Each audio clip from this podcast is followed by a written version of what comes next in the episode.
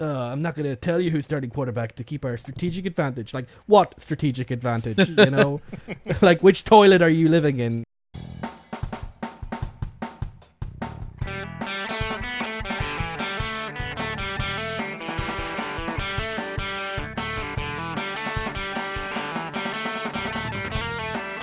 So hello and welcome to All Four Quarters, your one-stop shop for news, views, and overreactions to all things NFL. It's Season 9, we're feeling fine, trading camp review and start of the year predictions. We're back, baby! Back, baby! Woo. So hey, we got Connor here, we've got Ronan. Hello. And we've got Sean. Hello. How are we getting on, lads? How's tricks? How's Waterford, Sean?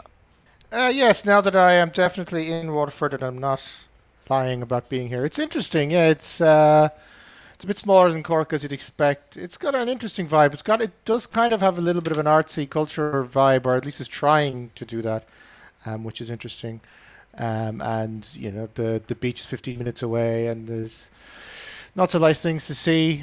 Still kind of settling in a bit, but overall, fairly positive about it. Still kind of feels a little bit like a holiday, even though we've been here for about a month now. But just kind of feels like a break in life for the next year or so, which is no bad thing, I suppose. Very good. How about yourself, Ronan? How's all down in Cork? Oh, yeah, not too bad. Tipping away. Got the release of many podcasts explanation done and out of the way a couple of weeks ago, so glad to see the back of that, and then give it a couple of weeks of rest and relaxation before getting on to the rest of it. But of course, just as the work deadlines finish up, autumn is coming here, or fall for our American listeners, and that means only one thing's coming back, and it's football, baby. And of course, everyone's favorite podcast is back as well.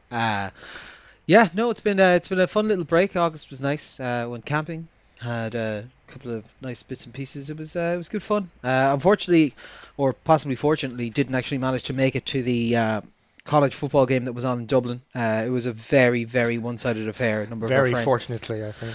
Yeah, a number of our friends were there. I believe in the third quarter it was 42-0, and there hadn't been a single passing yard from Navy yet at that point. That was very much a game for the purists, some might say.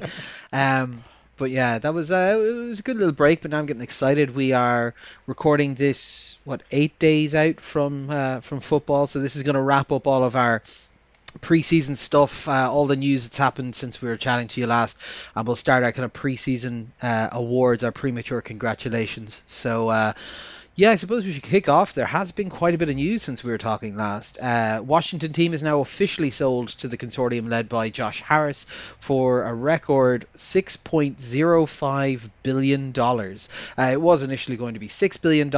They added the .05. That might be in some way linked to the fact that former owner Dan Snyder was fined $60 million on the way out related to workplace relations violations and financial impropriety following the league investigations. So Finally, the Washington team are free from Dan Snyder, who has for donkeys been the worst owner in the league. We'll be talking about potentially who might be trying to take up his mantle as the worst owner in the league later on in this news section. But this is positive for Washington. There have been some suggestions of other elements, like under the new ownership, they might actually look at rebranding again away from the Commanders and into something else, kind of a full refresh. But yeah, there's reasons to be positive in Washington that haven't been there for quite some time. So I think this is a big win from my perspective. Yeah, a chance to, I guess, strike a line over the old regime and start new, afresh with something new. Obviously, the Snyder situation, he was very toxic owner. I think he toxified that entire organization for any number of years, and it kind of felt even on the field the team was kind of going nowhere after a certain point because there just didn't seem to be any direction to them. So now maybe clear house, start a new situation with an owner with a decent reputation, and build something new on the field. I think it's going to take a number of years before they get the pieces back together, and maybe start with a quarterback might help.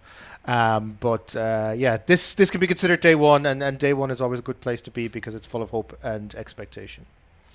Yeah, it's just nice to not have to hate the team anymore, unless somehow the team name change leads to the idiots getting back in charge and bring back the old one. But assuming that Josh Harris is not literally an idiot, that's unlikely to happen, and they'll probably stick with Commanders or FT. I wouldn't mind bringing back the FT, to be honest. But look, like, I think obviously we have enough bad owners, but Dan Snyder truly was in a league of his own, or at least maybe the Browns owner could have a competition there, but it's definitely a situation which has been going on for like 2 decades now.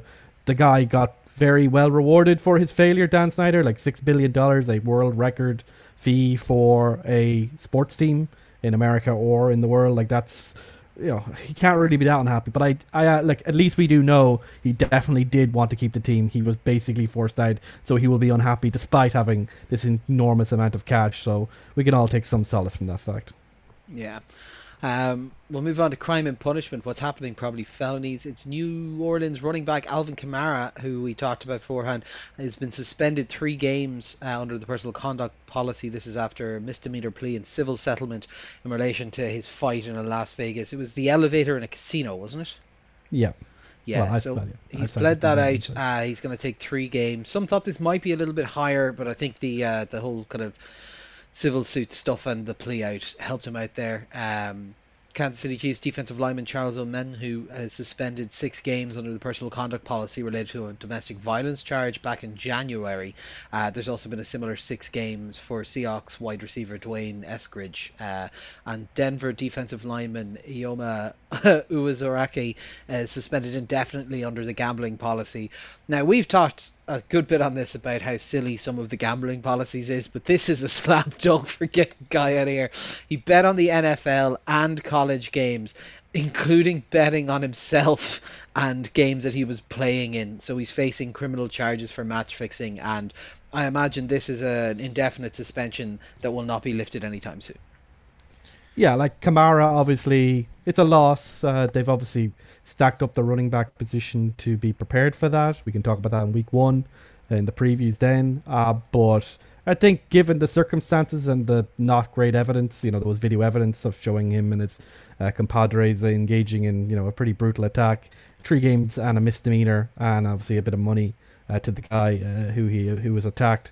It's probably fairly light, but of course, if he is ever involved in such situations again, which I'm sure he won't be, then I imagine the suspension will be a lot longer. As for Omenahu and Dwayne Eskridge, like this is a situation, obviously DV, domestic violence, is a huge issue for the NFL. It's really good to see that they take this stuff seriously, and, you know, 6 games minimum is, you know, as you see, for 3 games for what was happening there, is a pretty severe situation, even when I think in these cases, both of them are now past that. They've gone through the requisite, you know, we're past it and we're going into certain programs and all that kind of stuff at the moment as well. So it's not, as far as we know, ongoing. But yeah, you know, I think the NFL has importantly taken a statement on this, and the 6 games is probably, you know, it could be much more, but it's still a pretty severe thing for this kind of case.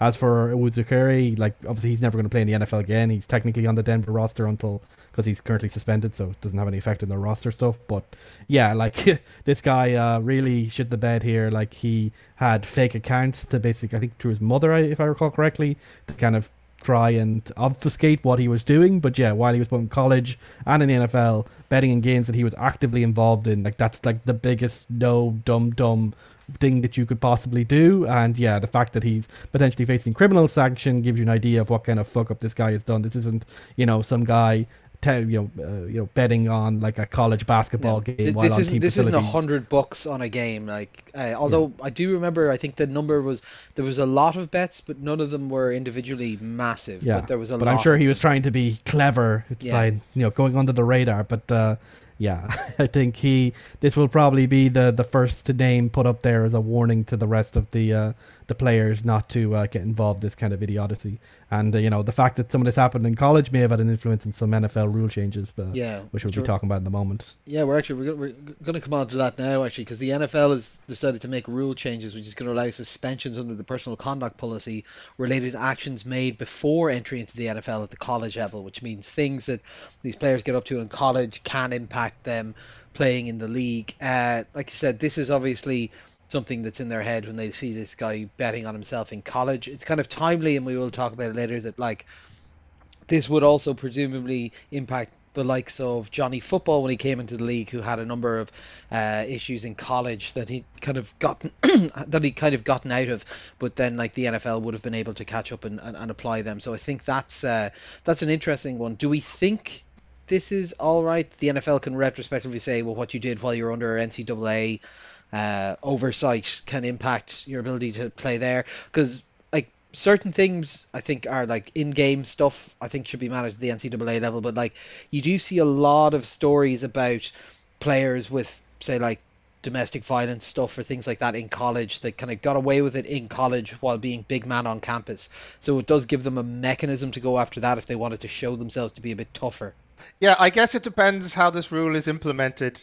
Obviously there can be situations, you know, outlier kind of situations where if it's used sparingly, it maybe can be effective. But as a general policy, kind of the NFL extending its reach over college players, it feels like there is a potential for abuse and overreach and injustice there. I mean, college kids, you know, you're young, you're stupid, you just kind of figure yourself out in the world, you're in new social situations, especially college players. You know, it's a weird dynamic. You're suddenly the big guy, you're suddenly got a lot of social capital you haven't had before, and maybe you make some mistakes. I would feel uncomfortable if this became a thing where the NFL regularly just decided to punish college players for everything that they've done at the college level. I mean, people make mistakes when they're young and they learn.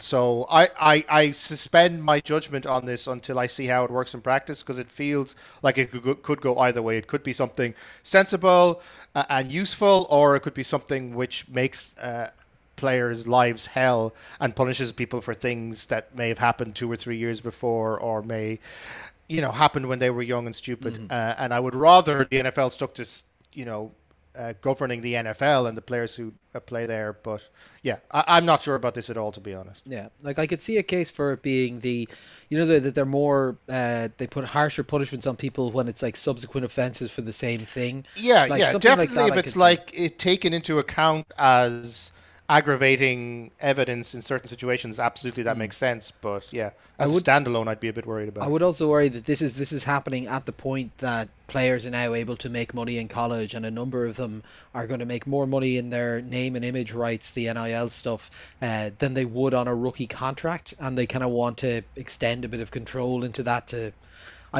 Yeah, that's just me worried about what they could be doing with it down the line. What do you think, Ron? Yeah, like I think if they keep it towards severe, like personal contact policy violations, like we've talked about there with O'Menahue and Kamara, like violent incidents, domestic violence in particular, then I don't think it will be too controversial. Like obviously there were famous cases with people like Tyreek Hill or Joe Mixon where, you know, there was plentiful evidence that they had engaged in some pretty abhorrent behavior. If it starts extending down to like lower level personal conduct stuff, then I'd probably lean a bit more to what you say. But I imagine they'll probably be judicious with this, because, you know, the more that they make this an everyday type of thing, the more likely it may be challenged legally or something like that. So, yeah. But if it's kept into the very worst type of situations, then, you know, well, I'm sure some people are shameless enough to defend themselves regardless, but it's much less likely in my opinion. Yeah, so we're in the midst of the controversy corner, so there's two bits we should talk about in here as well. There's a couple of holdouts happening, so as we're coming in, we're a week out from the games. Indianapolis running back Jonathan Taylor is still holding out, kind of, in italics. So he was allowed to seek a trade after a dispute with the owner. Indianapolis have then said that they didn't get the level of offer they want. So the fight that's going on here, and I think we talked about it in the previews, is Jonathan Taylor wants to get paid. They don't want to pay him. The owner has come out and said he's not going to pay him. Says if he and Jonathan Taylor both died tomorrow, the NFL would forget both of them, which is pretty heavy stuff. They said they're not going to pay him like a top-end player. Would allow him to go for a trade, but decided that if he wanted a trade, they needed at least the level of a first-round pick plus to trade him. There was interest from Miami and Green Bay and one or two others. But yeah, apparently Indianapolis were looking for some slightly crazy things in response. The story doing the rounds at the moment is that in trade discussions with Miami, they wanted Jalen Waddle plus stuff back. So Jonathan Taylor is now on the PUP list. He's going to have to miss 4 games. There is an interesting side wrinkle to this as well. So Jonathan Taylor came back in. He had reconstructive, was it knee or ankle work done after last season? Knee and ankle, yeah. He came in and he obviously was in a bit of a scrap with the guys about wanting some more money. He apparently told them that he had a back injury, and then they said, oh, so that's a injury that you got when you were away from the team, a non-footballing injury? And he very quickly went, oh, no, wait, no, it's fine. It's completely fine. It's not that.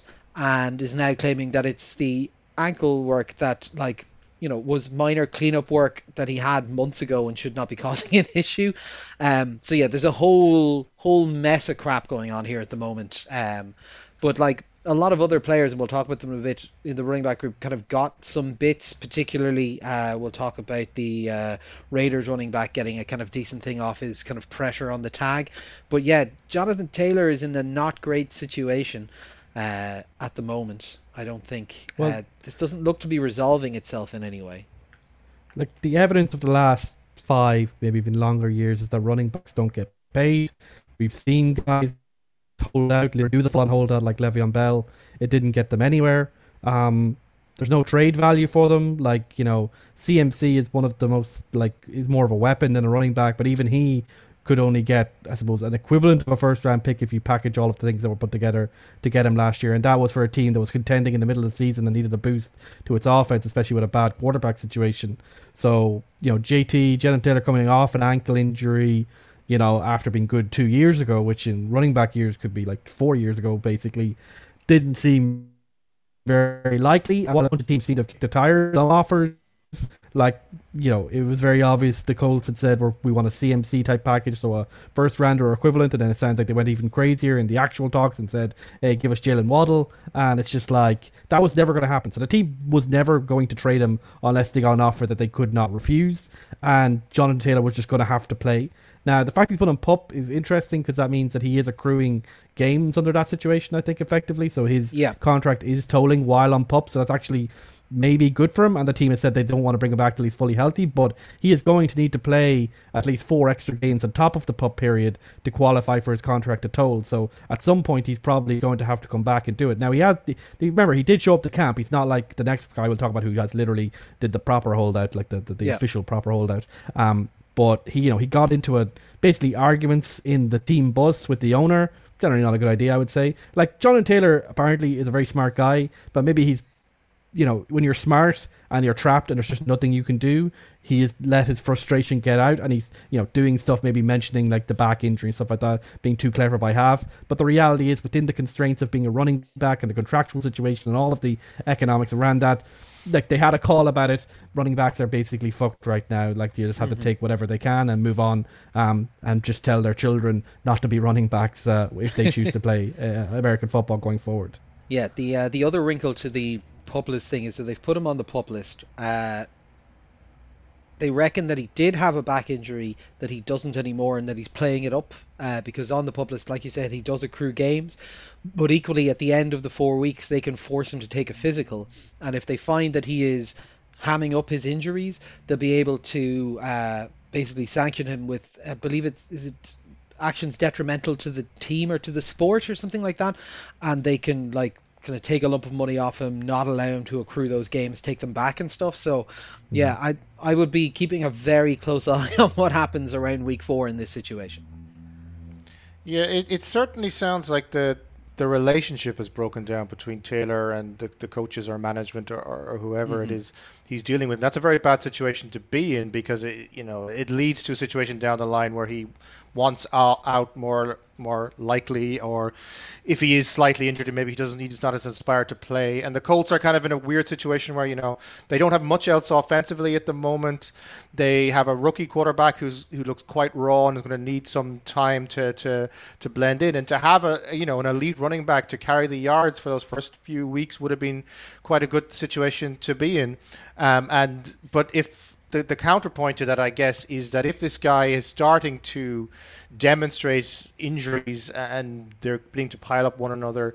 Maybe it is time for the Colts, given the history of running backs and how quickly they can fall off their peak, to look elsewhere. So I can see why the Colts are like, this is a bad situation for us to be in. We need to assert control and make sure that we're the dominant party here. But also I can see why Taylor believes that he should be getting a lot more respect than he otherwise would be, because even if you look at his stats from 2022, they did seem to drop off quite a bit, even take into account his injuries. When you look at the averages and stuff, he goes from 18 touchdowns in 17 games to 4 touchdowns in 11 games, and the yards more than half, despite the fact that he played 11 games versus 17. So there is a drop off. Injury, obviously, the various ankle injuries in 2022 did stifle his ability to play even when he came on the field. So I can see why the Colts, it just feels like the Colts are in a bit of a shitty situation in general on the field, because their whole plan of what they were supposed to be for that has fallen apart 2 years in a row, and now they're trying to rebuild something new. And this guy is like the one crown jewel that they actually have to maybe tide them over until Anthony Richardson can become the star. And if he's injured, underperforming, once out, that's a very bad situation for the Colts to be in. So it's just a messy situation all around, and I can't imagine it's getting any better if the relationship has fallen apart as quickly and as thoroughly as it seems to have. Yeah. Another person who was in a holdout but isn't really anymore was Bosa in San Francisco, who's now said he's reporting with the team and they expect to get a deal done over the weekend. The other big one sitting out there is Kansas City Chiefs defensive lineman Chris Jones has now been placed on the reserve/did not report list after not showing up for training camp at all. He said on a random Twitter thread that he's willing to sit out till week 8, but we'll see what that means. Kansas City have in the interim traded a conditional 6th or something for defensive lineman Neil Farrell from Las Vegas. This is a messy situation. So Jones, according to reports, I don't think they're a million miles apart in terms of like average per year. So he reportedly wants to be the second highest paid defensive lineman, because obviously there's that kind of like Phoenix Albatross contract that's out there for Aaron Donald. No one's going to be paying $35 million a year. I think he wants closer to 30. The Chiefs want about 28. I think is roughly what's being reported around internally. But I believe the sticking point isn't that $2 million. I think the sticking point is length and number of years that have guaranteed money within them. Obviously Jones has passed age 30. I think he's 30 now and will turn 31 during this season. So the idea of a long-term deal is a bit worrying. Both sides have expressed that they want to have a Chiefs for life situation, but they are kind of at a bit of an impasse at the moment. I would hope something will move this weekend on it, but we'll have to see, to be honest. History indicates that these things usually get sorted out, but this has certainly reached a level of conflict that is not typical of these types of holdouts. There does seem to have been some emerging bad blood. Like, you were fairly early on this and be worried about this, and now you're kind of dismissive, because that's most of the time. Like the Bosa thing, it just kind of gets worked out. But yeah, like if the Jones camp are very high on making sure the guarantees are nice and sturdy, and maybe guaranteeing him playing for well into his 30s, then that I could see what's the sticking point. But I still feel like given how important he is at the defense, that they'll sort something out here. Like, you can always make it work. You can always convert more of Patrick Mahomes' money to signing bonuses and whatever like that. Like, Chris Jones is so integral.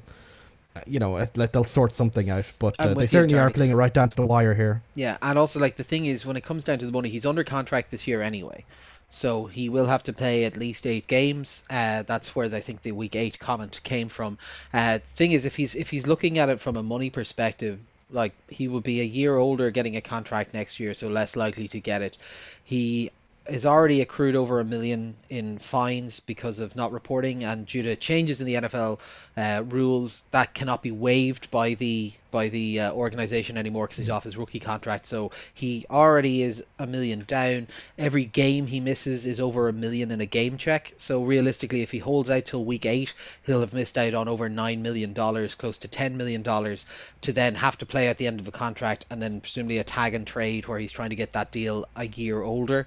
So I just think, even from a money perspective, he doesn't have the leverage he thinks he wants. but like at this point he's made a lot of money, and this might be more of a respect relationship thing at this point. We'll see. But yeah, I'd imagine it will get resolved. I would be worried, and we'll talk about it next week, if it'll be resolved in time for the Lions opener. Yeah, well, I hope it will. I think everyone hopes it is, because we want that game to be as good as possible. Oh, yeah, yeah. Although, to be honest, without him in there, it means we're more likely to get a big shootout and have a very exciting Thursday night opener. Let's move on to transactions. We've had a couple of big moves in the league. I'll start with one or two, and then I'll run through the rest. So the big ones, I suppose, are the Chargers have extended quarterback Justin Herbert. He's got a 5-year, $262.5 million contract. So that big money locks him in place. And the Jets have extended Quinnen Williams 4 years, $96 million. And that follows quarterback Aaron Rodgers doing the most fuck you Green Bay move I've seen in a long time, where he restructures from 110 million to 75 million in fully guaranteed money so that the Jets could then use that cap space to sign Dalvin Cook to bolster what was already looking like a pretty strong running back room. So two strong moves here. What do you think? Obviously, look, the Chargers had to get this done. This seems a fair enough price, doesn't it? Well, yeah, I think it technically makes him the highest paid player per year now in the NFL. I think by like $500,000 per year or something. Yeah, slightly higher than Lamar Jackson, and a little bit higher as well than Pat Mahomes. Obviously, Herbert's a fantastic... The entire franchise, the Chargers, any hope to be good for the next 10 years rests on his shoulders. But at the same time, has he really performed when the chips have been down and they've needed him to step up in big situations? I don't know if he's... Hold on a second. Truly... Someone other than me saying this on the podcast? I'm locked in. I don't know if he's truly can be considered in the elite Pat Mahomes kind of tier. But I think this is a big year for him in terms of having to prove that now, because now he's got the most expensive player kind of tag put onto him, and this is the year when the training wheels are off for sure. Could be a lot of pressure on his shoulders to perform, and the Chargers are notoriously a dumpster fire of an organization at the best of times. So interesting to see, but yeah, no questioning the talent, but maybe a tiny bit overpaying for what he's actually done in the NFL so far. Yeah, but like the quarterback position, he's the highest paid quarterback right now in APY. Soon it'll be Joe Burrow. Next year it'll be someone else. And obviously Patrick Mahomes, should be the highest paid quarterback, but he's talked himself about doing Tom Brady type thing, not trying to keep the team flexible so that they can build a team around him. I know, so humble, just accepting $45 million. I know. he just got me with that. He's got his propaganda wing going this summer. But yeah, no, look, Justin Herbert, has he proven himself and won Super Bowls yet? No, but neither is someone like Josh Allen. Sorry to bring up Bane Point for Marcus, but I think the problems with the Chargers. It hasn't been perfect in offense, but I would say the biggest problems the Chargers have not been related to Justin Herbert. He has shown the upside and the talent to be a really effective quarterback. It's just can he take that next step and become the elite of the elite, get into the Tom Brady, Peyton Manning, Patrick Mahomes level. But that's there's so few players who make that, and lots of players here below that have got paid, a lot of money. So he's already a Pro Bowl level quarterback, in my opinion. It's just going to be an All Pro, and I think based on where they are and where the Chargers could be with a new OC, he's going to get better. And the reality is, they're never going to let a guy this talented go, and the price of the quarterback's only going to go up based on everything we know over the last 5 years. So you might as well get the deal done and do the slight adjustment above the last highest paid guy. So overall, maybe it doesn't turn out the right way, but I would certainly consider him to be as safe, if not safer, than the other guys got paid, Lamar Jackson and Jalen Hurts. Yeah, this Jet stuff is very interesting, isn't it? So Rodgers restructures himself down, takes guaranteed money off the table to help build the team around him. It means they can obviously pay up Q Ball here, Williams, and pick up Dalvin Cook. It's strong moves from them. We will probably be talking about them a little bit later on, but I think this worked quite well for them. Yeah, and I think it reflects the fact that Rodgers is a lot happier with the Jets, maybe just slightly better weather. Not that New York is amazing, but it's certainly a lot better than Wisconsin. particularly during the winter probably. And he just seems reinvigorated by the new challenge of being in a new team and having to rebuild from fresh. And he's probably thinking, I'm going to be like Tom Brady in Tampa Bay. And obviously we'll see if that's what comes to fruition. But, you know, he had like very big numbers because that's the way quarterback contracts are. But his willingness to kind of bring that headline number down, even if he's obviously getting all that money guaranteed, like a Kirk Cousins type situation, is still a sign of good fate and gave the team additional flexibility. And I think it also reflects the fact that he already probably has a much better relationship with the front office in with the Jets, which is because obviously it's a more traditional team where the owner has influence and the GM has influence, and they're all collaborating, at least at the moment, in terms of bringing things together. And obviously certain guys have been brought in the coaching staff and in the wide receiver room to help him out. And I think he just feels the love right now, both from the organization and his fellow players and the fans. And I think he's just really enjoying it, because like that last year in particular for Rodgers probably felt pretty uncomfortable. And yeah, someone like Quinnen Williams, who has slowly grown into being an all-pro level defensive tackle in that tier just below Aaron Donald, and maybe even Aaron Donald's falling off, so maybe he's in that top tier now. That just makes sense, and it's basically much in line with the contracts you saw for the other defensive tackles in the offseason this year. Yeah. No, it's an exciting time for Jets fans. Hope you're enjoying it, Richard. A couple of other ones. So the Giants extended offensive tackle Andrew Thomas, 5 years, $117.5 million. Dallas extended Trayvon Diggs, 5 years, $97 million. Jacksonville did Evan Ingram, their tight end, 3 years, $41.25 million. Pittsburgh got Alex Highsmith, their edge rusher, 4 years, $68 million. Seattle extended Nwosu, 3 years, $59 million. And Chicago decided they want to lock down Cole Kmet, 4 years, $50 million. So any of these jump out at you? New York Giants paying someone else that's not called Saquon Barkley, albeit Thomas is very good. Yeah, like look, this just reflects the market for these positions. Like the tackle position has continued to just explode, and Thomas was a guy who didn't come out of the gate hot. He actually had a pretty tough first year, but his last couple of years he started coming into kind of Pro Bowl level of play for them. And obviously last year the offensive line actually turned into a strength for that team as they became quite successful running, and they mostly kept Daniel Jones upright. So, you know, for a young ascending offensive lineman like Thomas is kind of the going rate, so that kind of makes sense. And similarly for Trayvon Diggs, you could argue his playing side are conserved to kind of safe, you know, just stopping the ball, but he's obviously a guy who has a lot of pop, is, you know, willing to take risks to get, you know, big plays, and he therefore gets top of the contract for CBs. I think CBs are probably a position which, you know, felt like it was on a certain trajectory in terms of money, and it's maybe leveled off a little bit, like at that kind of 20 million area. But, you know, for Trayvon Diggs and obviously Jerry Jones tends to play his guys, so that kind of makes sense. And then you have the two tight ends, Ingram and Kmet, kind of. Ingram gets a little bit more because he was on the tag, so that can give him a little bit more leverage. But, you know, he's, I would say maybe a little bit of overpay. Both these guys might be a little bit of overpay, but tight end is such a weird position. Obviously, we only see the kind of, or care about the receiving yards, because that's what care for fantasy and stuff like that. But they obviously, you know, guys who can do multiple things, guys who can contribute in terms of like blocking and stuff are valuable and it's useful. And Highsmith and Nwosu, kind of your, you know, not top level pass rushers, but the next level down maybe. You know, I think reasonable contracts for those guys. Kai Smith in particular, you know, a lot of people would have said he was just the Robin to TJ Watt's Batman, but you saw even when TJ Watt was out that he continued to perform, he continued to produce, and so I think he's well earned his contract there with the Pittsburgh Steelers and their team that we know they know how to evaluate their defensive players, and they're paying him appropriately. Yeah, and it's interesting to see the knock-on of some of these. So obviously the tight ends there both get paid. We now have up in Minnesota, Hockenson is in negotiations and he's looking to become the highest paid tight end, and they're kind of struggling with what that would look like and what that'll mean for their cap up there.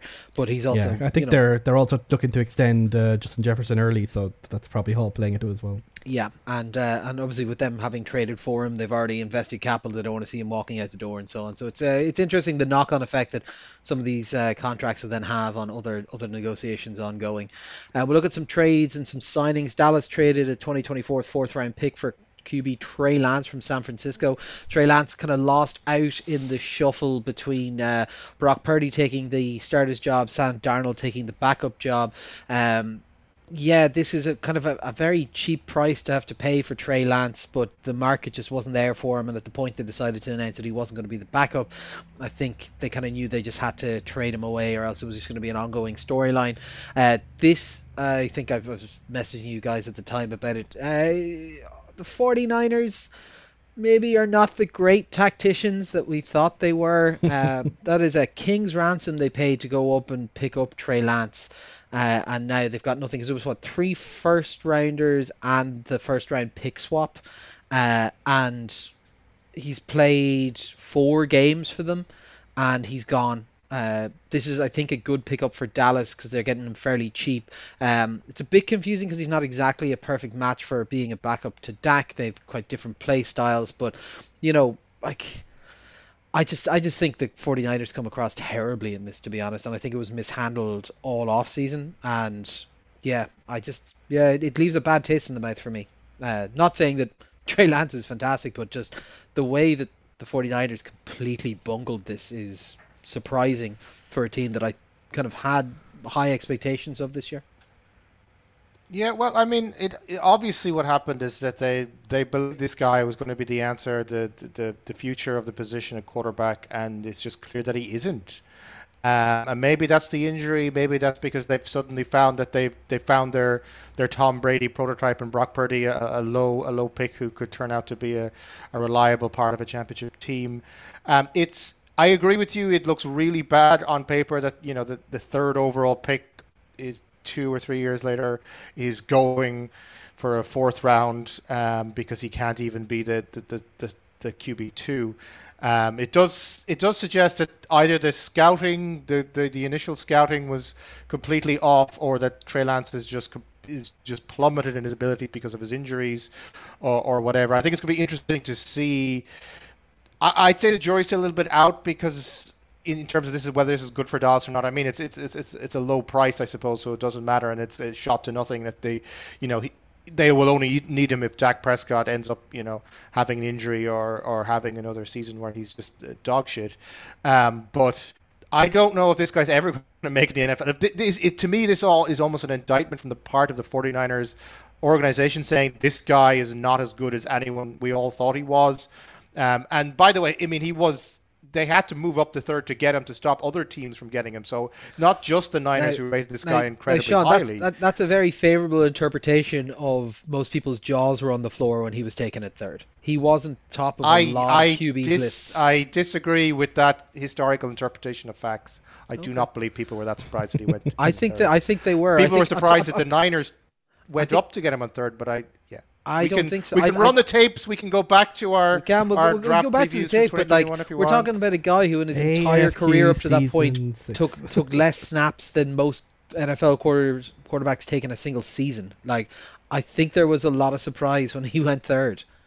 But look, maybe I'm remembering it wrong, but I think there was a bit of surprise at that as well. That's not how I remember it, but sure, we can agree to disagree on that. But regardless, he was at the very least considered to be a high first round. He was in that 5 QB class of these guys are all going to go pretty high in the first round kind of situation. Maybe he wasn't considered to be the third best of those, but he was definitely highly rated. And for him now to be, essentially a fourth round pick is a plummet, regardless of the particularities of how highly he was rated in the first place. So I think until we see this guy on the field and see if that he's actually got anything in his game at all, I don't know if we can judge whether or not even the Cowboys have made a good move here.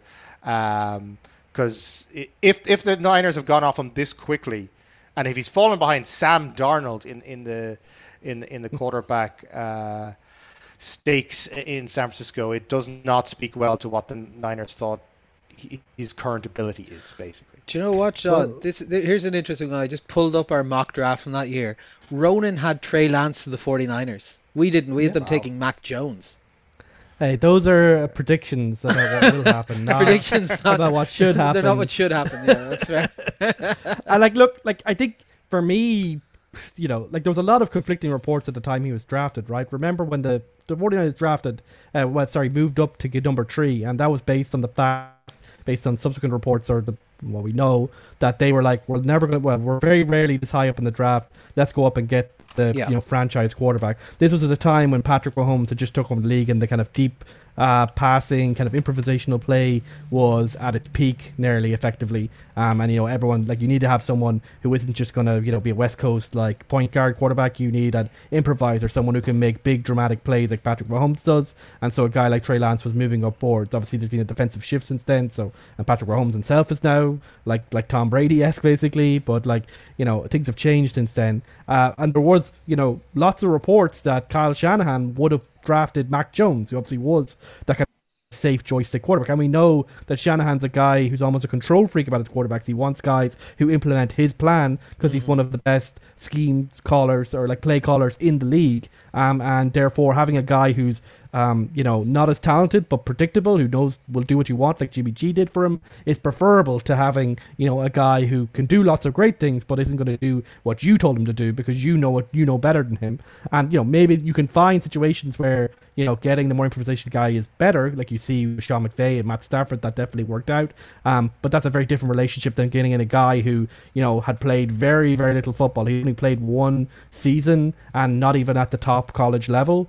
He's a supreme inexperienced guy. He's been unlucky with injuries. This was a projection, right? And everything that could go against the projection has gone against it, like all the injuries, all the kind of the backlash then that comes in against the pick, and it's just been quite bad overall for him. So he's a guy who, based on the amount of experience he has as playing quarterback, will probably could do with just a season of two of being seasoned, of just getting, a low pressure situation to kind of get up to speed and actually be at the level that a standard recruit would be. But it's obviously a cautionary tale to not just go all in potential. And you see a guy like Brock Purdy, drafted Mr. Irrelevant, but who had 4 or 5 years of experience at college. If you have a good play caller who you can trust, then you don't need to get the Patrick Mahomes of it all. Obviously, it'd be great to have Patrick Mahomes, and if you believe there's a Patrick Mahomes out there, obviously do draft him, but don't go all out on the guy who, on a year's tape. But of course, if Anthony Richardson, and maybe that's a cautionary tale for Anthony Richardson this year, but obviously if Richardson does work out, then everyone will be going back to kind of Trey Lance type picks anyway. So, look, I think, it's very unfortunate for the kid. I hope he has an opportunity to rebuild his career. It's probably gonna be a long road back, almost maybe even Geno Smith level length of time probably to get back to being a starter. But I think with the Cowboys, with Dak being well entrenched there, it's unlikely he'll be pressurized to do anything more than a backup or even maybe the third stringer.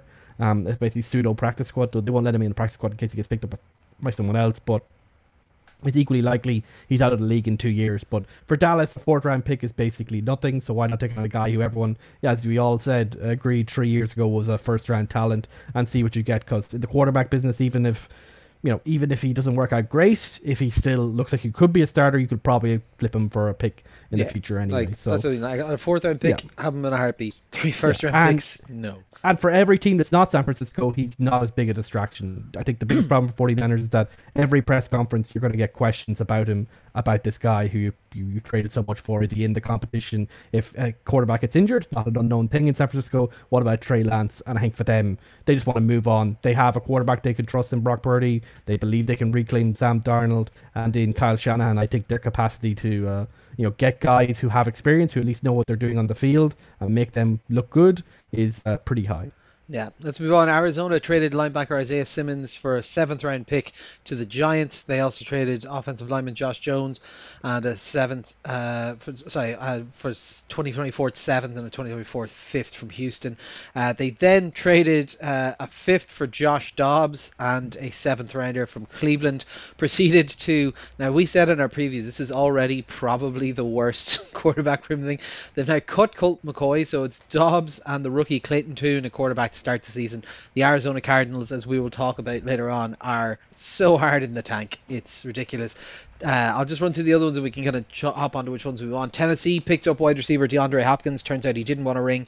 Baltimore signed Jadeveon Clowney and Ronald Darby after an injury to Marlon Humphreys, who'll be out for about 4 games.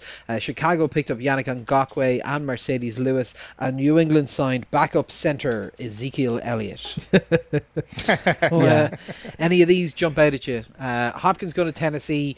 He'll probably get some volume, but the idea that he was looking to go to a contender is gone, because the Titans are not a serious contender.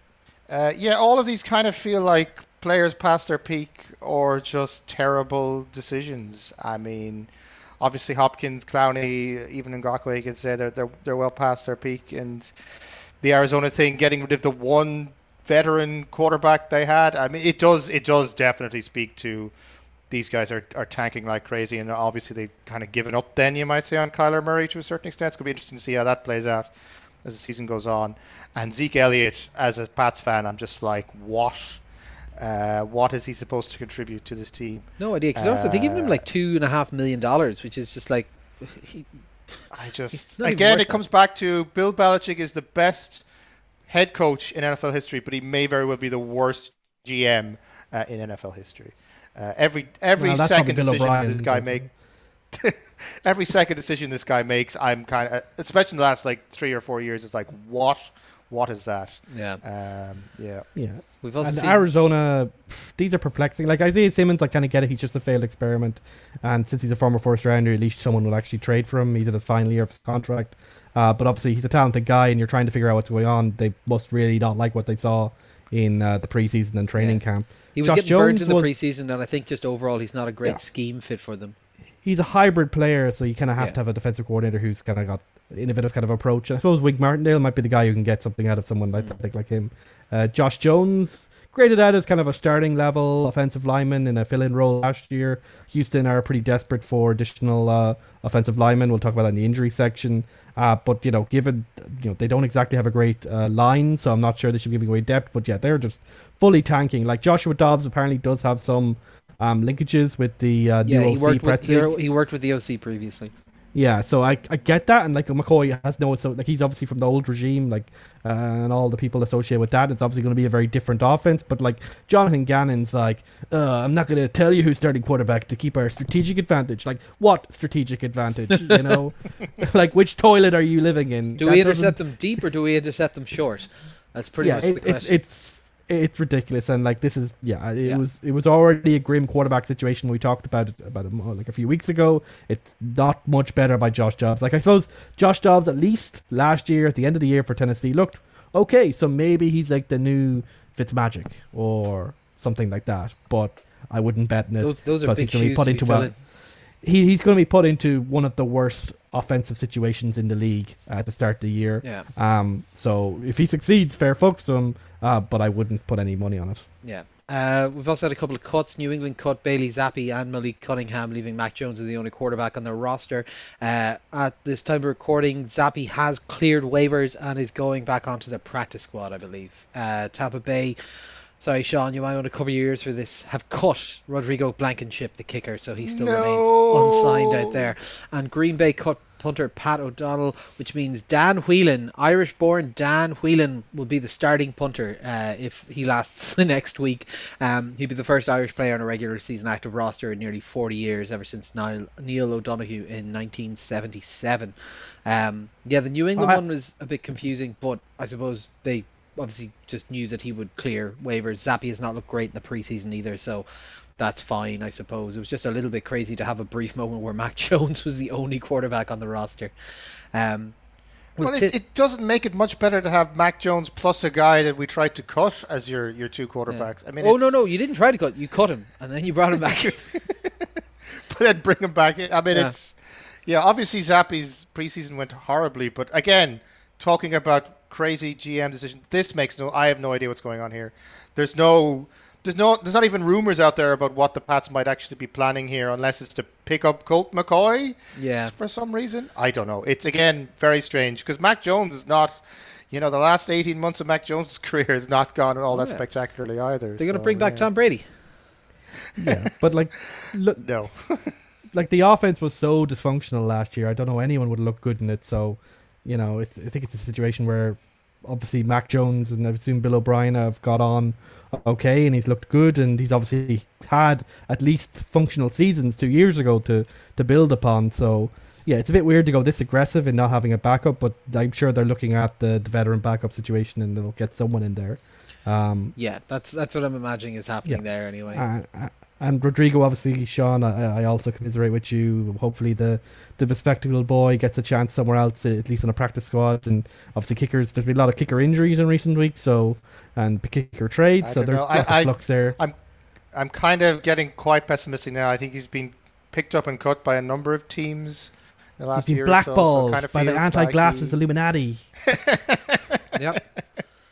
Yep, definitely. They're devious. No other perfect vision. It's like, I don't want a kicker that can't also be a pilot. It just doesn't make sense to me. But just on the Pat O'Donnell thing, obviously Dan Whelan, amazing to see an Irish-born player, obviously at the kicking position.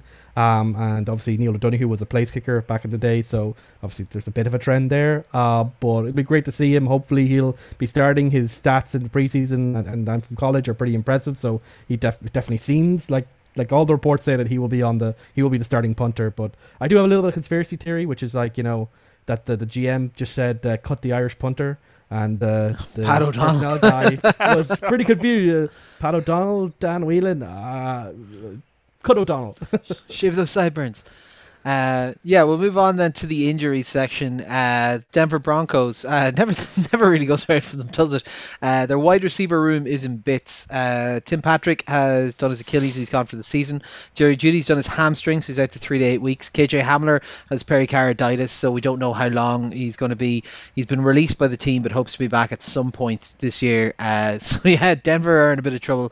Miami's backfield are in a lot of trouble. Jalen Ramsey basically croaked his knee, he's out till December, so to replace him they have brought in Eli Apple, whose ex-partner, so Eli Apple, because he talks shit and he's out. His ex-partner has now offered to pay the fines of anyone who injures him in the preseason because they're in a dispute over claimed fatherhood of the child, and he's saying it's not my kid. Tampa Bay center Ryan Jensen, per what you were saying earlier about them not really having the depth to be to people around, he's done his knee, he's out for the season. His career is likely over from reports. He was injured for a good chunk of last year. He signed a big contract and hasn't really played very much since signing the contract with the injury. He tried to come back because he was a big friend of Tom Brady's. He tried to come back for that kind of ill-fated playoff game and play on it, and there's some suggestion that maybe that's why he's completely buggered now. But he also decided to choose experimental treatment instead of surgery, involving stem cells extracted from placentas, that's maybe not the best way to go about it. You crack them open and you suck it dry. We've all seen that episode of South Park, right? I do like the idea of it just being that they just take a load of umbilical cords and they just like build a knee brace out of them and just strap them up. And then Houston's offensive lineman Kenyon Green has injured his shoulder and he's gone for the season. Titus Howard has injured his hand and he's out for up to 4 weeks. So they picked up another Green from Pittsburgh for a 6th round pick because they didn't want to reprint shirts, and Josh Jones from Arizona that we mentioned earlier. They also picked up George Fant, so they're bringing in a lot of support players to help. I think they might be trying to break their own record from last year of putting through the most amount of people on a roster in a year. But yeah, not great. Denver wide receiver room not looking great for the for the comeback year for old Russell Wilson. Miami's backfield looking in tatters. Tampa Bay's line not looking great, and Houston's line looking even worse. Not great. We never want to have these injuries, right? Like, it's always unfortunate. Like Patrick, obviously, I believe he missed last season with a major injury as well. So that's he's gone. It's a tough road back. Like, he was a talented guy. He had that 1 year where he kept popping up with touchdowns when he kind of popped. Jerry Judy, obviously, supposed to be the wide receiver one there. Obviously, not a great start to the season. We'll be missing for him for 1 to 2 months, like, you know, up to the middle of the season. And KJ Hamler, like pericarditis, obviously kind of a very serious issue. It's inflammation of the heart muscle. So obviously that needs to be very highly precautionary. And of course, we know with Damar Hamlin in that situation that I'm sure the NFL is even more fastidious about that situation there. But obviously the hope is that it's a non-serious case, which is quite common pericarditis, and that he'll be able to come back and play for either the Broncos or someone else. So we all like that. Jalen Ramsey, obviously the big signing for Miami, and now gone for most of the year after choosing to do surgery, which is fine given the guy like Ryan Jensen's situation. I don't blame him. So he'll be back for the playoff run, assuming they're in the playoff run, which to be fair, they're talented enough not to do. And the Eli Apple situation was just like this. so Eli Apple. Like, you know, Sean, you're so right. He is an idiot and he is bad and he should just be gone. But then again, would be getting all this free entertainment and memes if Eli Apple wasn't around to be the fool that he is.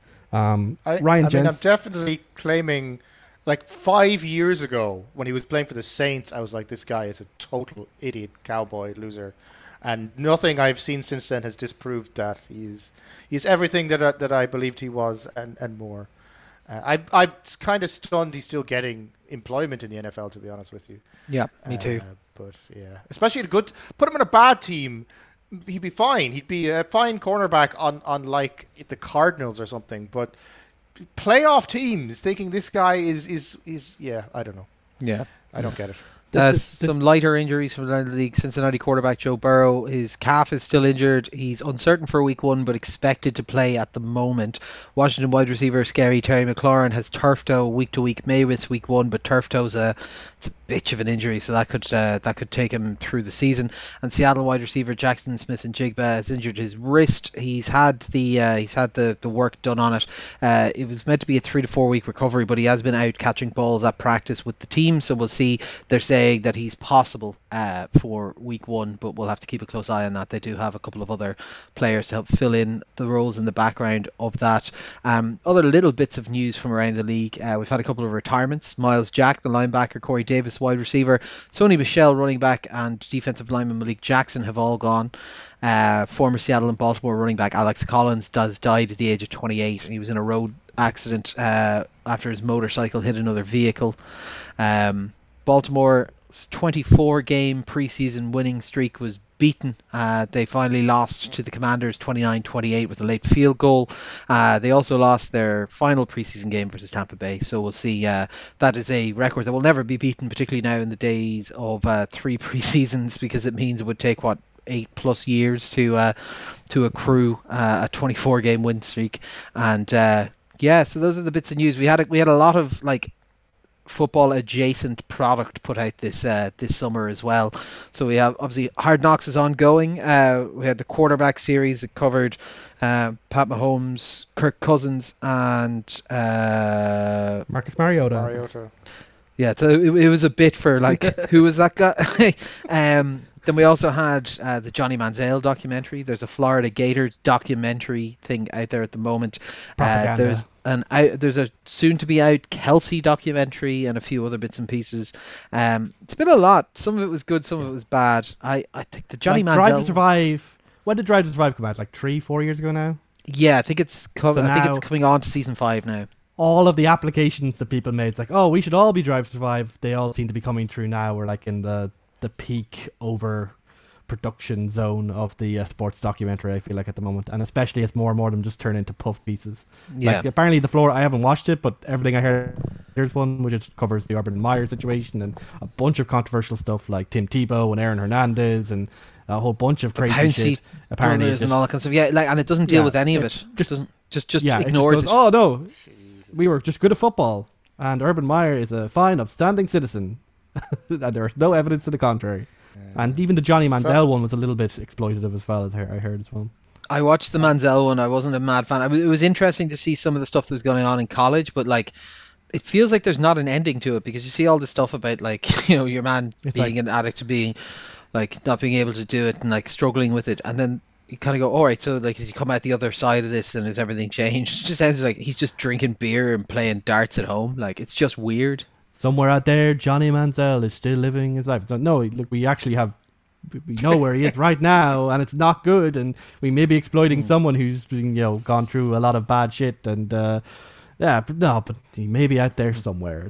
Don't worry too much about it. I must confess, I haven't gotten around to watching a lot of these because of the move and the busy summer, but I managed to watch the first episode of The Quarterback, and Kirk Cousins is the most Kirk Cousins person who has ever lived. Oh, yeah. I hope so. If you had to picture what Kirk Cousins would be like in real life, it's just he's a perfect parody of himself. It's just the most boring man who ever lived. Well, it's incredible. Where do you get? I think my favorite bit is it's episode 3 or 4 where they're showing what they do in their downtime, and Pat Mahomes is there training, and that they've got, like, you know, chefs in for the others, and they just cut to Kirk Cousins, and Kirk Cousins is like wandering around a bookshop going, I like books from time to time, and he goes to buy a book and is just super excited that he's going to get a second book half price.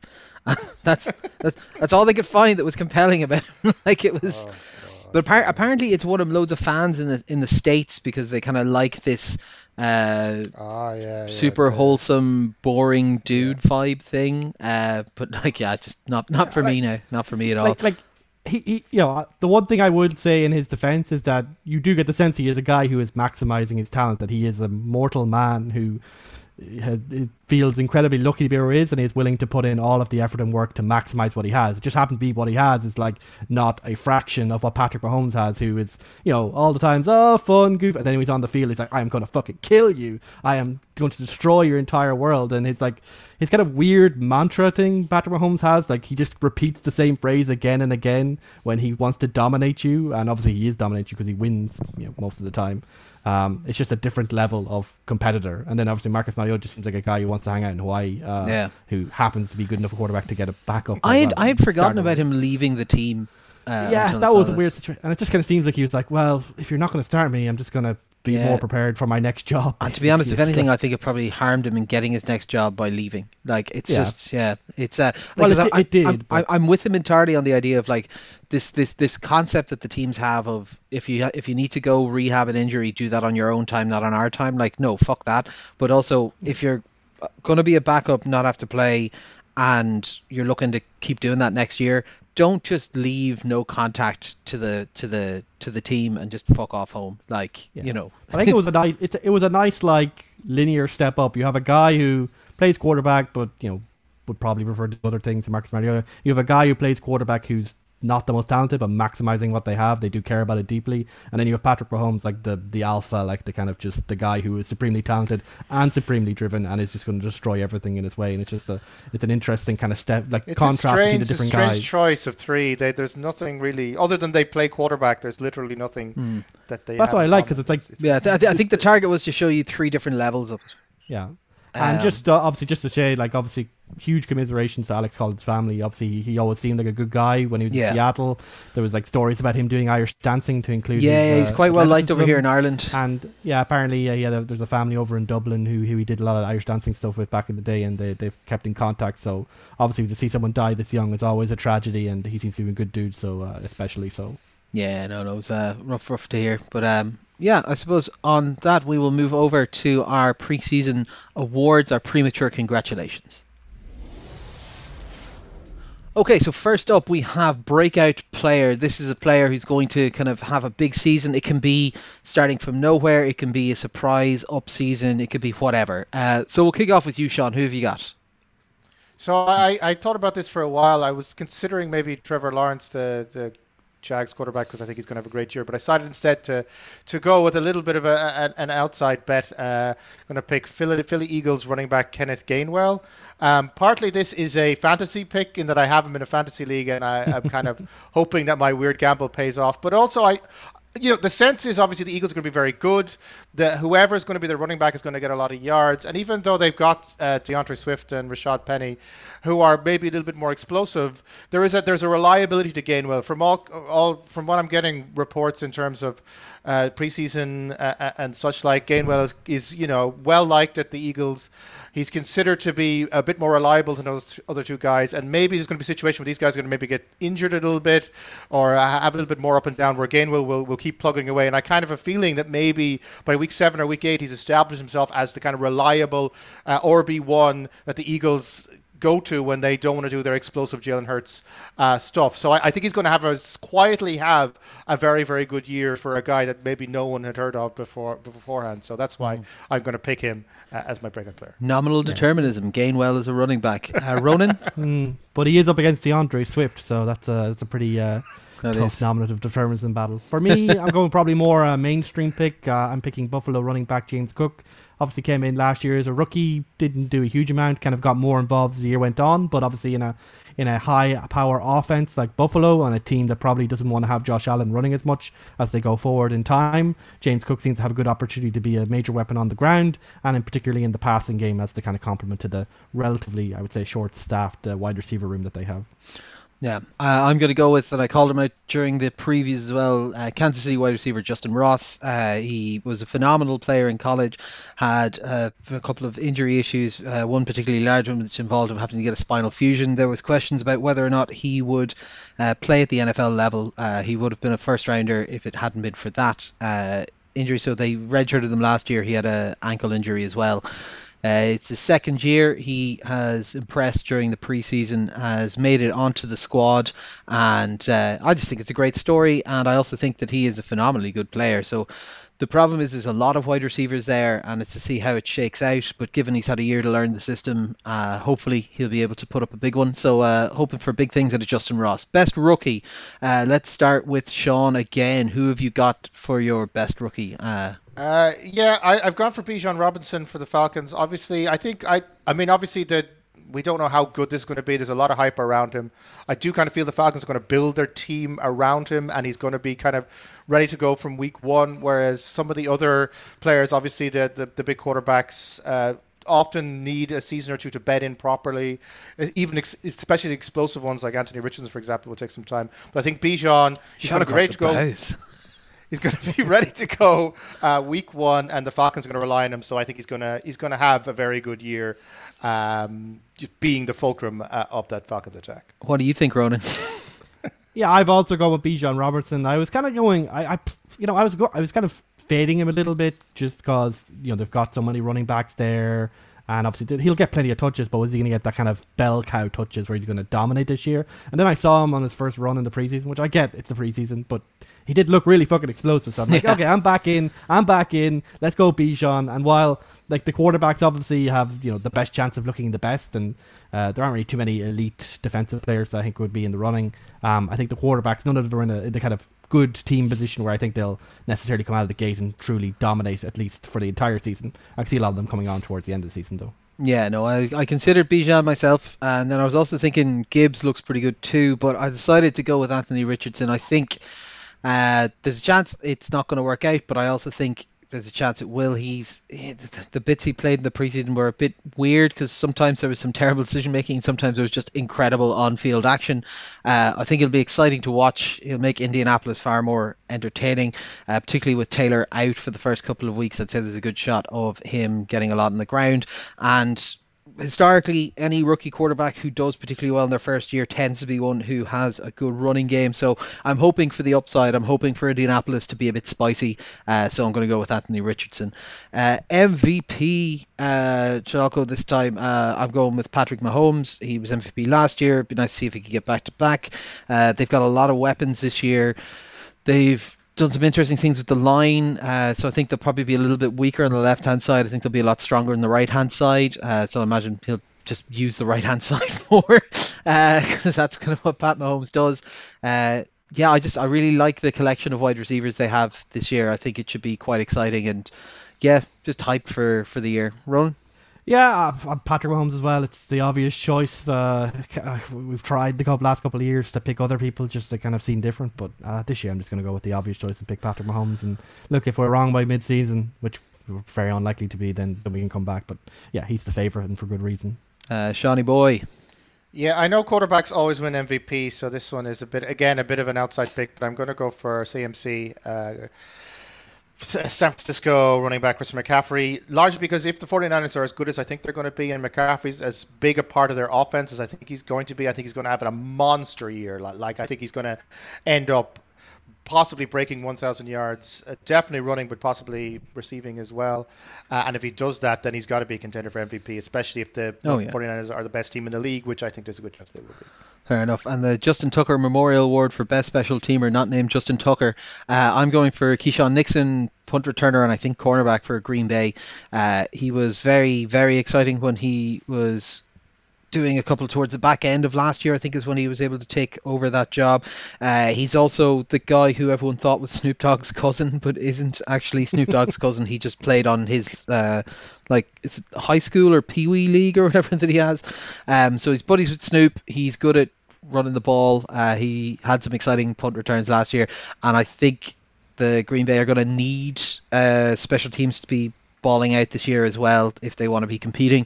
So I'd expect them to basically let him have a shot at it a lot more than a team that can kind of sit down and work it down the field consistently.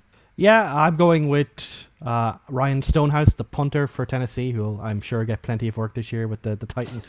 And no, he's just a guy who apparently he beat the record, which had stood for like 60 years, 70 years from Sammy Baugh, for the most average yards for punt for the entire season last year. The guy just loves putting the ball far away. Is he the best directional punter? No. Is he got the best hang time? No. But can he kick that ball far away? Yes, he can. And when you have a surname like Stonehouse, that's all I need. So even though I got, obviously, I have my love for my Michael Dixon with the Seahawks, but Stonehouse, you've earned my respect. Hope to see you continue to build on your success in 2023. Yeah, I do think Titans are going to punt a lot, so that is a good pick.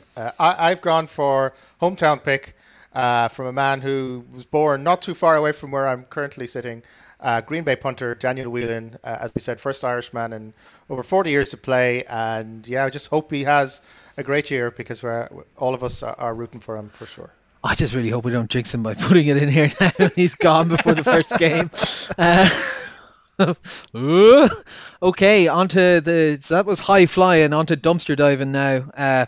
Tom Cable's most penalty yards prize. I'm going to take the obvious option here. Eli Apple, Miami Dolphins defensive back. He's terrible at his job. He likes to hold. He gets blown up in coverage. And yeah, I think he's going to cause a lot of mistakes. Ronan? Yeah, I think your only risk is if he gets enough plays, basically, to rack up those yards properly. But yeah, that's true. I just looked up Cardinals CB1. It's Marco Wilson, in theory, apparently. And I went, well, he's fucked. So he'll probably be getting called a lot. And he had a fair few penalties last year. He wasn't at the top, but he was, like, mid-table. But where they are this year, I think he'll have a lot more work to do and a lot more yards to give up, both by flag and otherwise. Sean? I gotta say I am surprised by this because this is like the one award we give out where you can actually be quite scientific. Oh yeah, because it's literally measuring a thing. Well, it's always alignment. Like it's always alignment. If you look it up, it's not cornerbacks who end up giving up the most penalty yards or the most penalties. It's offensive linemen. So I've gone for New England's offensive tackle Trent Brown, partly because I looked up last year and he's top 10 in penalty yards given up, quite high in terms of holding, offensive holding. I think he's maybe third in offensive holding.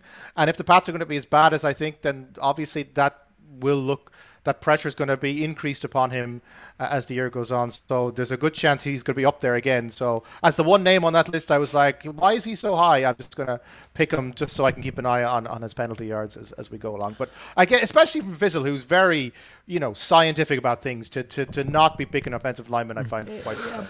But I've picked offensive line every year that we picked this award now. It's like I want to go a little bit different, and I think you actually convinced me to a certain extent in recent years where like it is the yards reward, not the number of penalties. If it's the number of penalties, I think it has to be an offensive lineman, but the defensive backs and the offensive linemen tend to be a bit more competitive if it's just pure how many yards that they give up. Yeah, like realistically, if you wanted to go for that, you probably want like a bad safety on a team that scores points.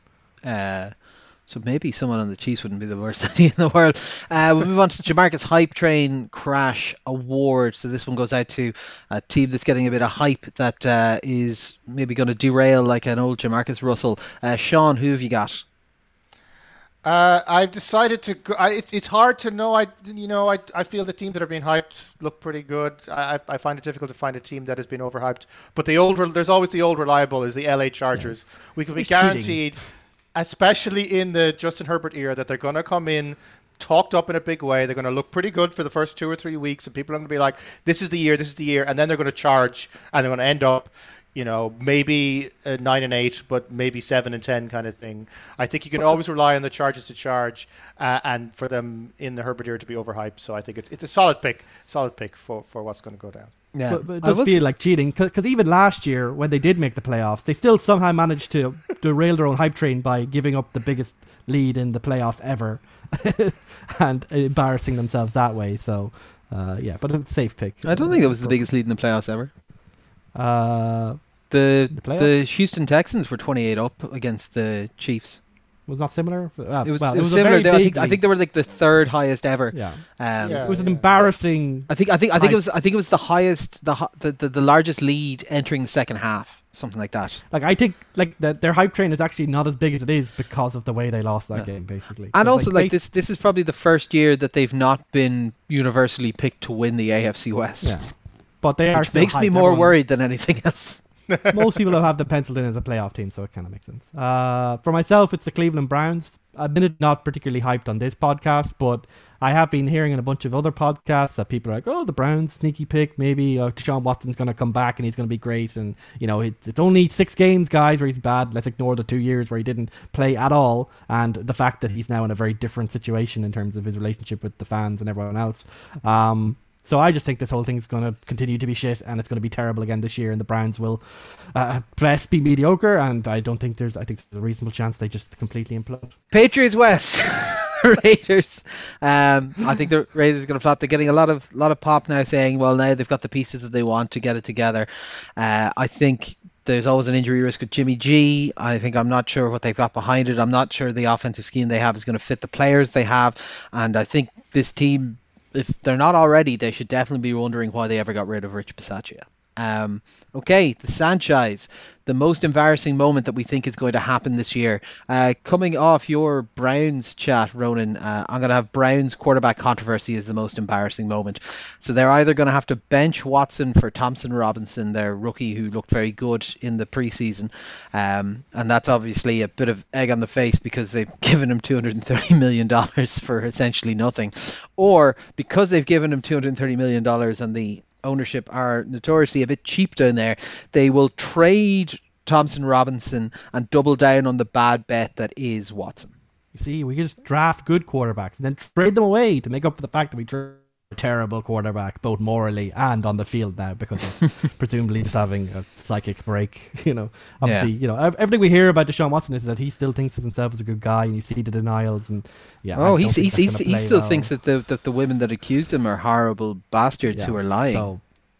So I was going to say a therapist, but that hasn't gone well before. But anyway, Broncos, for me, the Broncos, I kind of feel like Sean Payton's early, like Nathaniel Hackett drive-by is not a great sign that Sean Payton is a humble man. He's never been a humble man, but that means that if the Broncos do not take off quickly, it probably will not be pretty. And I'm imagining the first person under the bus will be our old friend Russell Wilson, and I could just think this whole first season could be very, very explosive and dumb, and for the outsider, quite fun to behold indeed.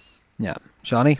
And I'm almost picking this because I want to, lull the universe into not making it happen, right? I just feel the more I read about the Pats in the off season, the more I kind of watch the preseason stuff, I think they're going to be very, very bad this year. I think historically bad by Belichick era Pats. And we did talk a little bit in the previews about how long Belichick and how much Kraft is going to give him. And we did maybe talk about maybe the summer 2024 or the summer 2025 being when the heat comes on. But I just have a feel if this team goes maybe 1-5 or something start of season, Robert Kraft is actually going to fire 6-time Super Bowl champion head coach Bill Belichick in the middle of the season and probably bring in some absolute jabroni. And then the Pats will go from being a team that is, regularly 7-10 to 9-8 to being what they actually are on the talent level, which is they'll be like a 2-15 team for like the next decade. And then at least they get some draft picks that Bill Belichick won't be there to ruin. But Sean, that jabroni's name, Tom Brady. Player manager, more Tom likely Brady. Matt Patricia than Tom Brady, but anyway. I just feel Kraft he's got a bad mistake in him, and I think it's going to come out this season. I'm like, if you can bring a pundit out of the wild and make them a head coach, like Indianapolis did, player manager Tom Brady just makes too much sense to me. Yeah. Next up, we have our dumpster fire of the year. So this is who we think are going to be the bottom dwellers, the worst ones. Sean, who you got? I do feel a little bit bad about this because we really shouldn't be picking teams who seem to be intentionally setting themselves on fire. But nonetheless, the team that is going to be the dumpster fire this year is the Arizona Cardinals. But I do feel that maybe the spirit of this award is a team that is trying not to be a dumpster fire, but nonetheless is, whereas the Cardinals are very much burning themselves down in order, one imagines, to get a better draft pick somewhere down the line. I only feel bad if they're burning themselves to, you know, protest against imperialism, not if they're doing it to get Caleb Williams. If you're going to burn yourself down in the NFL, oftentimes you might end up getting fired or ending up much worse than that. And you know, for me, the Cardinals are objectively the worst team, though there is stiff competition in the NFC from the Rams and the Bucks. But yeah, the Cardinals, I think, have taken that extra step to truly burn this down. And while there has been cases like, say, the Dolphins a few years ago where they turned around and turned out to be surprisingly competitive, the depth the Cardinals have gone to is truly impressive. So it's really hard to see how they can't be the worst team and the most dumpster of fire, at least for this year. Yeah, I've gone with the Rams. I kind of agree with Sean on this. I think the shooting yourself in the foot level where it's intentional and you aim is not necessarily in the spirit of the dumpster fire because they are achieving their goal. Whereas I think the Rams have been talking up that they're going to be competitive, that they're planning to be in the hunt this year, and I don't think they're going to be anywhere near it. I think they're going to be shopping players by mid-season, and I think we're going to have another summer of Sean McVay hemming and hawing about whether he wants to stay in football. But yes, the LA Rams, bottom feeders.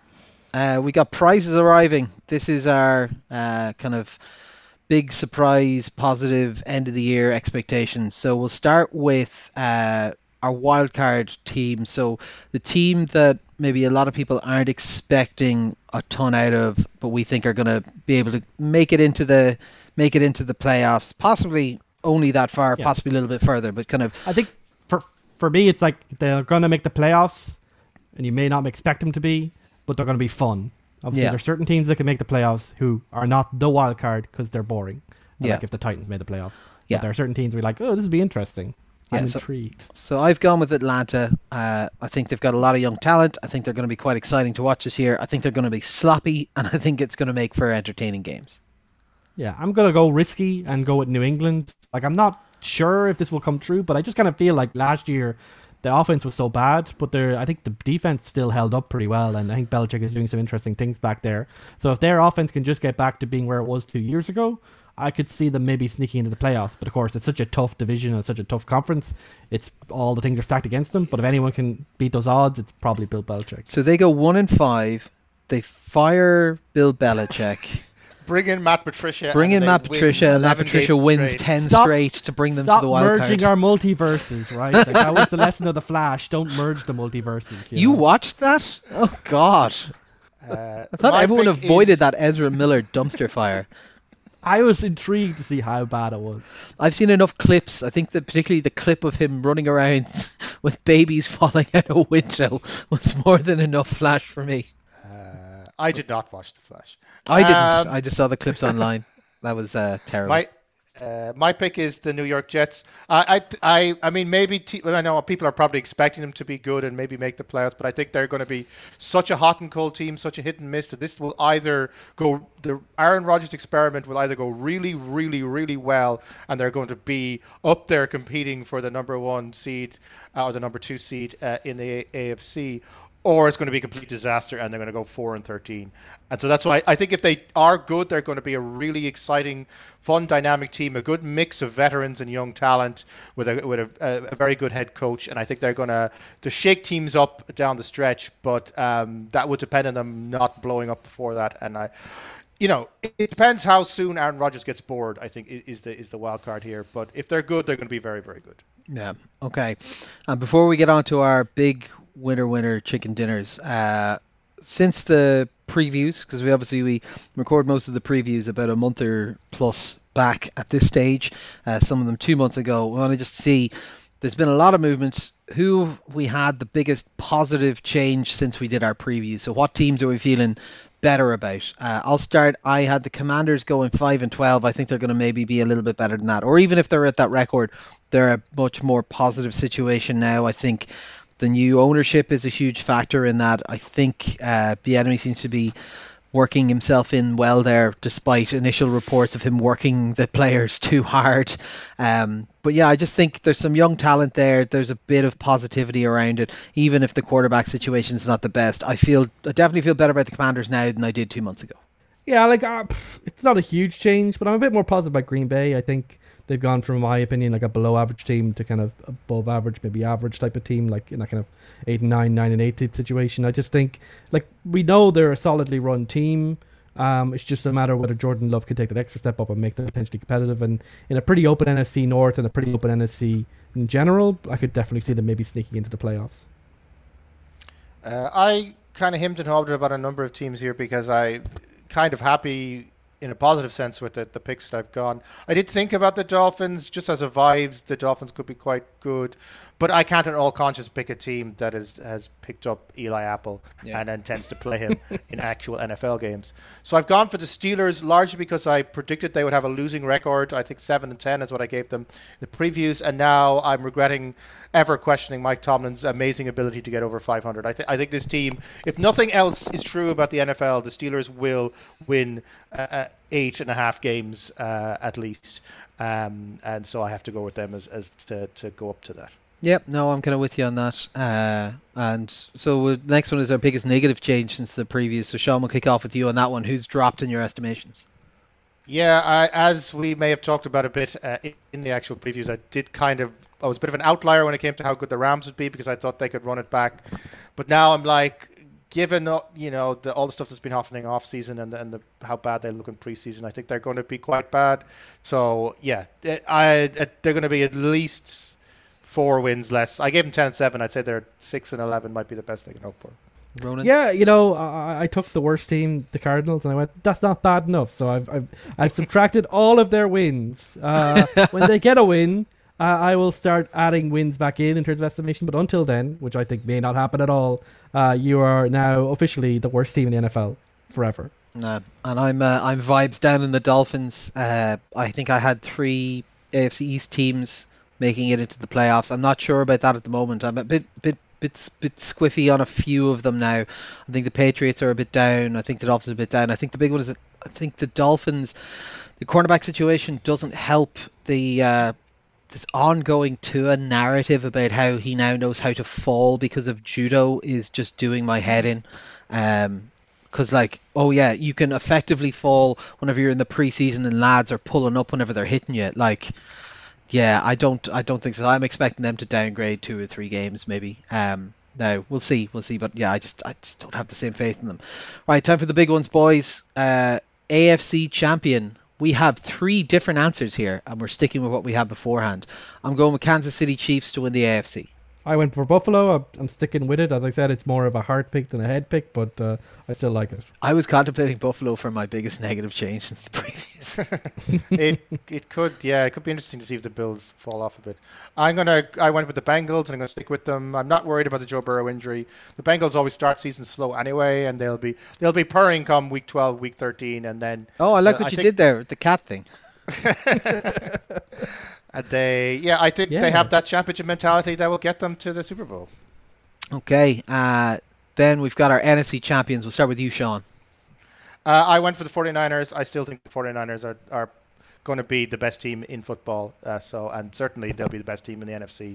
So I'll go with them. Okay. Yeah, I've gone for Philly, but it's really Philly or San Francisco. I don't think anyone else has been picked for the NFC Championship right now. That's decided it. Then I am going to swap it. Swap me. I was hemming and hawing between 2. In the previews, I had Philly taking it, but I had a bit of a surprise upstart, and I'm still feeling good about them, and it would just be so much fun. So I'm going to have our NFC Champions be the Detroit Lions. Ooh, yes. Get in there. Well, I don't think anyone would object.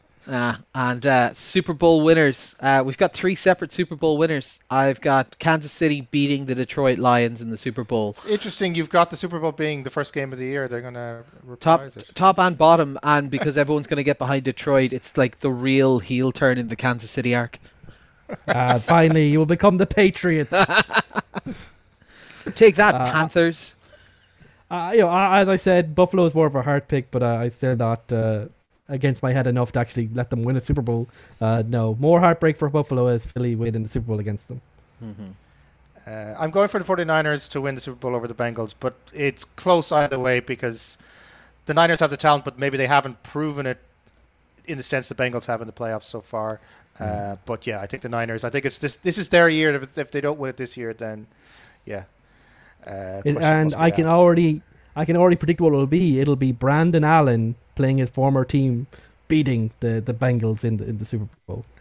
Because they'll be on their third quarterback by that point, San Francisco. Trey Lance will make a surprise return, and lead them all the way. Very good. Okay, so we've got wildly different endpoints here. That's quite good. We've got entirely separate matchups as well. So we're covering all our bases. We've got a good shot at being right somewhere. Yeah, surely we'll be right? That's the historic record of this podcast. Oh, yeah, 100%. Well, that'll wrap us up for this week. Obviously, we're coming into it. Next week is going to be the first week of games. We'll have a podcast out to you on Thursday in advance of Thursday Night Football, which is Detroit at Kansas City to open up the season, the unveiling of the trophy and the banners and so on, so that'll be good fun, but we'll do our previews and everything then. I'm sure there'll be a good bit of news between here and there as well, but any plans for your last week of freedom before the season starts back, boys? Not sure. I think Athlone Town are playing down in Waterford this weekend, so I might go see them. They're not terrible at the moment, which is a very odd place to be as an Athlone fan, but they're so rarely in the city that I happen to be living in that I should probably go see them when they're here. Yeah, very good. Are yourself, Ronan? Nothing too exciting. As I said, it's kind of last weekend where you have Sunday evenings available, so I'll probably be tipping around doing a few random things, getting a haircut, stuff like that. But nothing too exciting this weekend. And there's even more sport coming in September anyway, with the Rugby World Cup and football continuing to get more and more. So it's going to be busy. Yeah. Now I'll be watching a bit of F1. I think we'll be drafting one of the many leagues. I'm actually drafting a league tonight. The Dublin City Wolves have a fancy league, so I'm going to have to go and dominate that one as well. But other than that, just getting ourselves strapped in and ready to go for another big season of American football. And obviously we're going to be getting ourselves ready. We will be doing an AFQ goes to the game. We're off to London in the first week of October as well, so that'll be good fun. But yeah, that'll wrap us up for our preview, our pre-season, our everything, because the next time we're back, football's back, baby. Football's back. Very exciting. Out there winning the games. So I suppose that'll wrap us up for now. So it's bye from myself, bye from Ronan. Bye. Bye from Sean. Bye. This has been All Four Quarters. Thanks for listening, and we'll chat to you next week.